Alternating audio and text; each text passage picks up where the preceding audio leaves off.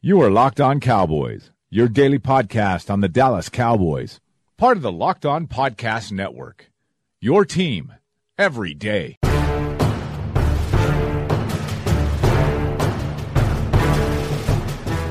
Welcome back to the Locked On Cowboys podcast, part of the Locked On Podcast Network. Thank you for tuning in. I am your host, Marcus Mosher. You can find me on Twitter at Marcus underscore Mosher.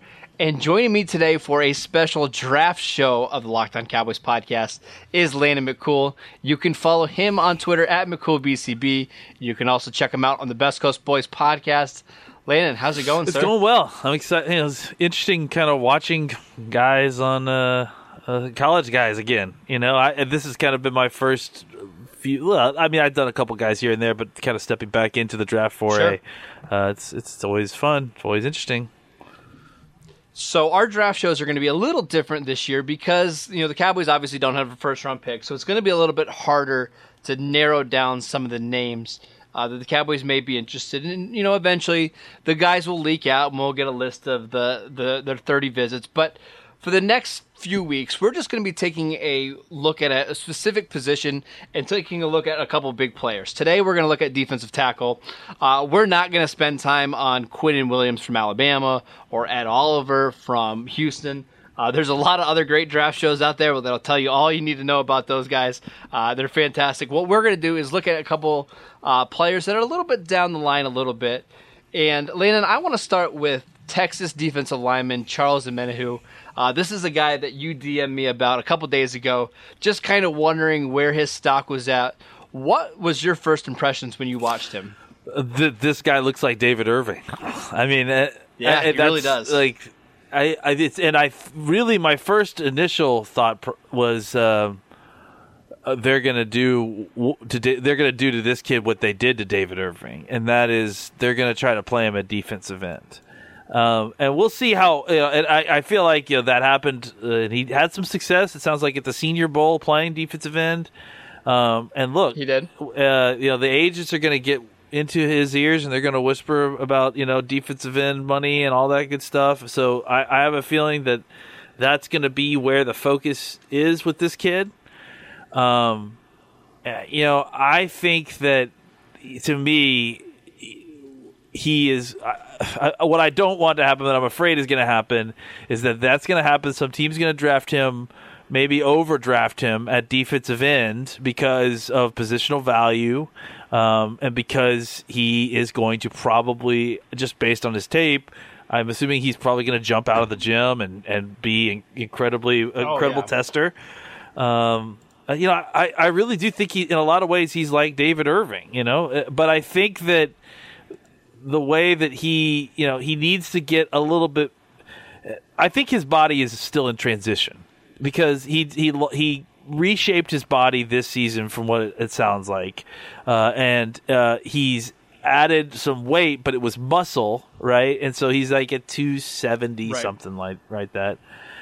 I think he needs to kind of keep going in that direction and get around to 280, 290, uh, and play three technique because I just think that as good as he can be on the outside, I think that there is there is still some hip stiffness there that may limit him. I've seen him turn the corner and do all that, and I think he's you know he's he he will play well at defensive end. Uh, but I think that he his best position would be inside because I think he would be dominant, specifically in one of our systems. The way that Irving was dominant in our system, I think he could be he could be right. an outside the shoulder three technique. You could kick him inside to to one technique. Um, you know, it's it. There's a lot of different things you could do with this guy, uh, but I think that he would really f- benefit to being with a guy like Rod Marinelli, uh, and where I, I think his real strength is, is going to be getting off the ball and into the backfield, using his length and his power and his size to get into the uh, to cracks. And one thing that he really does well is, uh, to me is slip through gaps and, and you know knife through and get there. The the spot where he struggles is you know, and again, this, this I, I hope he, I, I, I hate for him to be looked at as a five technique because I really think that that would be not his best spot. Oh, it's limiting his upside yeah, for I, sure. because he's big, and I think you know if you're gonna put him at defensive end, make sure it's like a four man front defensive end, not a three man front. But to me, I see this kid, and I see th- them doing the same thing that they did with David Irving. You know, except he's you know a little bit obviously more well known. But it's a situation where he, he, everyone wants to see defensive ends with these guys. But I think if he was able to put on like ten more pounds of weight, continue to keep putting on weight, he his explosiveness in his body type inside would produce potentially a, an insanely dominant player, similar to David Irving. Except this kid has no off the field issues. He's a leader in the locker room. Like, uh, uh, you know, I, I'm really high on this kid. I, I love this tape, but I also felt like he was being miscast to a certain degree, and then all the all the talk mm-hmm. that I at, at, Texas, and then all the talk I, have heard since then makes it sound like they are only looking at him from you know a, a defensive end point of view, and I and I feel like that might be uh, a mistake. Yeah, they really used him more as like a five technique at Texas. I mean, they had some pretty weird three man lines that they used and stuff. But uh, just a little background info on Omenihu. Uh, first three years of his career really didn't do much. Had a total of 12 tackles for loss. Exploded as a senior, 18 tackles for loss, nine and a half sacks. Uh, you started to see him make plays. Went to the Senior Bowl uh, and he, he won the weigh-ins. I think he had was a 36 and a half yeah. inch arms. He had the longest wingspan at, at, the Senior Bowl. I mean, I fully expect him to go to the combine and just completely show out. Uh, my question for you before we move on from Omenihu, what kind of round grade would you give on? Where do you kind of expect to see him picked? I know we're early in this, but just just where would you guess right now as of uh, February eighth? Well, I you know I I mean I've I'm the problem with the draft grades is that you have to know context inside the, the class and, and that's one thing I, I really I don't know because I don't know the class terribly well. It seems like the there's a, a lot of there's a lot of defensive talent, specifically defensive line talent, just from what I've seen. Casually. Does he seem like a day two player to you, though? I mean, does, does he seem like a day two I, player? I think he's to me he's uh, he's going to be drafted in the first round but he, he but he really? probably he probably should not be. Yeah, I think I I, I would. Uh, I see. I, I, think that's fair. I think uh, you're right. I think, I think, he. There probably will be a team that'll see his measurables and think, "Hey, we can turn him into the." This is that's exactly, dude. Here's David here's ex- this is exactly. I think it's going to be a similar to a Margus Hunt pathway for him. Like Margus Hunt is still it, it in, in progress right now, right? But like, what's going to happen is they're going to see his athleticism again. They're going to try to push him to defensive end. I don't know that he is going to produce at defensive end the way his overdraft position will would require. So people are probably going to view him as a bust. Then he's going to get cut or whatever from his first team his second team will pick him up, realize have a plan for him at defensive tackle. He'll get back in there, and then suddenly, suddenly he's a reclamation project. And how did they find this guy? Blah blah blah. When all they did was really put him at the position he probably should have played in the first place. So. I agree. Uh, that's a good comp. I like the Margus uh, Margus Hunt one. I mean, this year with the Colts, I mean, he's on a second team, but you're starting to see him at least develop into a useful player. So I, I, I like that. That's a, that's a good comp. Um, let's go ahead and take a quick break, and we'll talk about two more defensive tackles. You know, ever since I started this podcast, people have been asking me for my advice. Usually it's what team to bet on this week. The truth is, I don't always know who's going to win, but if you think you know, you got to check out my bookie. Remember, who you're betting on is just as important as who you're betting with. That's why I always tell people to bet with my bookie. Trust me, guys, they are your best bet this season. They have been in the business for years. They have great reviews online, and their mobile site is easy to use. Lay down some cash and win big today. I would only recommend a service to my listeners that has been good to me in the past, and that's why I'm urging you guys to make your way to my bookie. You win and they pay. It's that simple. They have in game live betting, the most rewarding player perks in the business. And for you fantasy guys out there, you can even bet on the over under on how many fantasy points a player will score each week. If you join now, my bookie will match your deposit dollar for dollar. Just use promo code locked on to activate that offer. Visit my bookie online today. That's my bookie. And don't forget to use the promo code locked on when creating your account to claim the bonus. You play, You win, you get paid. All right, Landon. This next one I want to talk to you about is uh, a, a, very interesting prospect, Kingsley hmm. Keke from Texas A&M. Uh, I actually just sat down today to, to watch some of his, his film. Um, and I gotta say, I, I wasn't impressed by what I saw.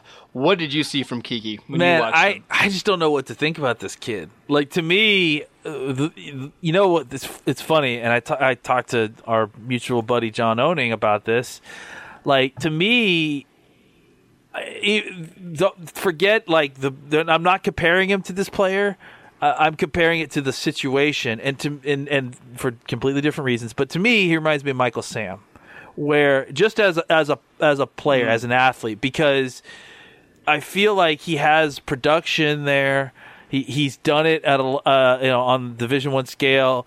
I the problem is is the way that he wins.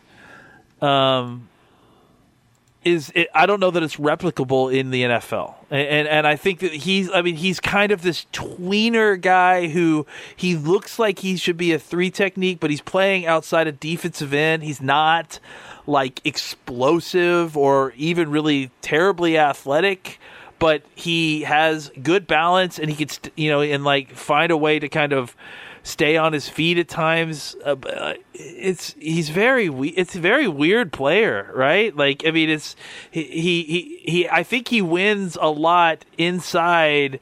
Uh, with hand fighting uh, because he's good at getting around guards, mm-hmm. but I don't think that that's going to work in the NFL because those guys are going to be so much better at that at, at that than him. So uh, that's where my concern is: is that um, yeah, that he's that he's he's not going to be able to replicate that kind of way he wins in the NFL. All right, let me uh, let me give you some of the notes that I, I have from him. I watched the North Carolina State game, the South Carolina game, and the Alabama game from 2017. Uh, he lined up all over the defensive line for Texas A&M. He played at defensive end, defensive tackle, left end, right end, wherever they needed him. Uh, he was on the field. But I, man, I I did not see a player at all that should have been playing defensive end. It just didn't look like he had the athleticism to bend the corner. Uh, too often he was too hesitant with some of his pass rushing moves. He would he would try to basically try to go around a, a tackle or a guard without using his hands, and it was kind of weird. Uh, I worry a little bit about his conditioning. You can kind of see him late in games, just the effort's not there, and maybe it's not conditioning. Maybe it's just a lack of effort. But uh, I, I saw a guy that man, if that was the guy that the Cowboys were taking in the second day of the draft, I would be really, really worried. It, that just didn't seem like a player to me that if I wasn't watching the the game trying to study him, he's not somebody that jumped off the screen for me. Did did that happen I, with you? I mean, all? I'm looking at this guy like like a day three guy, like a late day three guy. Yeah, that's kind I of mean, what I feel like. like. He's I, I, I don't I'm not really even interested to be honest. Like I, I don't know that. Yeah, it's just it's a guy that's going to take yeah. up a spot, right? Then you, you just know his ceiling's probably not ever going to be uh, where you the, want. It. I think the only thing that he has of value that like is again like his interior pass rush, like as a pass rushing, you know, nickel defensive tackle. But he's not even good enough at that, or or has any kind of traits at that that makes me believe that he can replicate even that in the NFL. So yeah, I don't know, man. I'm I'm I right, especially without any burst. I'm I'm not that interested. All right, let's talk about one more defensive tackle. Let's discuss Dre'Mont Jones, uh, the interior player from Ohio State. Uh, I actually liked this film quite a bit. I thought this was a, a special athlete. Um, I thought he moved really well. Uh, I thought he, you know he he can get up the field. I think he lacks a little bit of power in the run game. I think you're going to need to have him bulk up a little bit. But that's a guy. If you get him in, I, I think he's probably a second round pick. I think if you get him in here, I think he can give you some production right away. What did you see from Dre'Mont yeah, Jones? immediately watching him, I got the feeling that this is this is our guy. And by I mean I don't mean like our pick, but I mean this is the you know, this is a guy who is going to be in that short list when the pick comes up if he's available. You know, because he he, he feels like he fits a need. He he fits the scheme to a T of what you want as a three technique. I think he's going to have a lot of success as a three technique, uh, I, and I think that he has potential to get to where, us because I think he's not going to be a fit in every system. Um, and his weaknesses are glaring, but are masked by the fact that we are not a team that puts a high priority on defensive tackles that need to take on double teams as a three technique. So uh, I, I, think the things where he shines are where we are looking for people to come in, like. Uh, you know the, the, the people that burst through the gaps, the the ones that uh, uh, that are you know getting upfield and and uh, stopping the run on their way to their pass. You know, um, so I, I, think that is the kind of system that this guy is going to have uh, uh, the most success, and it's the kind of niche system that allowed someone like Grady Jarrett to fall all the way to the fifth to fifth mm. round. You know, and I think that's these are kind of comparable type guys. I mean, I think if you look at their uh, you know their production uh, in some ways their their body types their uh, their fit you know uh, these are guys who played on a very highly touted uh, division. You know I, I, think with some of these better programs like Ohio State Alabama Clemson um, guys can get lost because of the other talent that's on his team, right? Like everybody's eyes on uh, when you watch Ohio State's watching Nick Bosa and and what he's doing. I, I think sure. when or that other defensive yeah. end that they have. Uh, yeah, I, can't, can't think yeah, of his name right now. But they yeah, got a lot of talent. two guys that are probably gonna be. There, there's a lot of talent there, and uh, and I think that that allows some of these guys to get lost. And again, with Dre'Mont Jones, his run defense issues, his inability to get off blocks, his inability to uh, take on double teams, it's very clear, and that is going to be, um, that is going to be something that is going to be problematic for a bunch of teams, which is why uh, a guy who could potentially be a difference maker at uh, for our defense could fall to where we are in the second round. Uh, so one of the things that I love to do for defensive linemen is look at their, you know, their tackle for loss production. I yeah. think it's one of the things that translates really well to the NFL. Uh, it wasn't spectacular this year; had just 13 tackles for a loss. Uh, but what I did notice was, man, he was around the quarterback a ton. Uh, so I asked our, some of our friends at Pro Football Focus uh, how many pressures he had. He had 52 pressures this year and just eight sacks. Now, to kind of put that in comparison, the next closest interior defensive lineman in the Big Ten had 23 ta- or 23 pressures yep. from inside there was nobody that was around the quarterback more often than Dre'Mont Jones. And so while while I love the the statistical production, I think at least show you shows you that Dre'Mont Jones, who was a junior this year, I think his arrow is pointing way up. I, am curious to see what he comes in at the combine. Does he weigh 280 pounds? Is he closer to 300? I kind of doubt it. Uh, but I think that's certainly a guy that we need to keep an eye on going forward. Yeah, and I, I, think again, going back to there, to what the context is important. I mean, he's on a team with two five-star, you know, recruit defensive ends, one of which it might be the number one pick this year in the draft. So he, right. him getting pressures shows you that he's producing. The fact that he's not getting sacks on a on a defensive line that is full of superstars could be because you know you've got a number one pick overall pick getting there just a tick earlier. So uh, yeah, I, I, think that this is one of those situations where you, you know you go and you wa- you have to watch the tape and trust the tape more than the production because and, I mean the production is there clearly with the hurry, so, so you got to find if the context exists and you know go and watch and say, hey, this guy is on a is on a defensive line full of bullies. It, it's it, you know, and no, so it makes it difficult to uh, fully produce because the other guys are beating you to the punch. It's not that your team isn't getting sacks and you're not getting sacks; is your team's getting a ton of sacks. You're you're just not always the one who's getting them. All right, let me ask you this one more question before we go.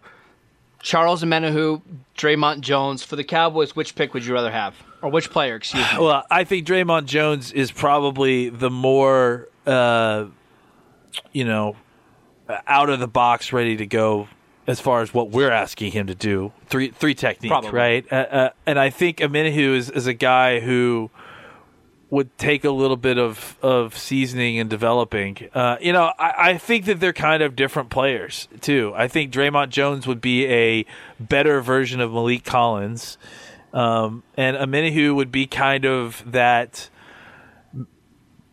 Lesser version Well, of I, David yeah, I would say uh, the somewhere be- somewhere between David Irving and Tyrone Crawford. You know, it's, it's just the, the kind of guy who gives you good production inside, but also could give you some snaps outside.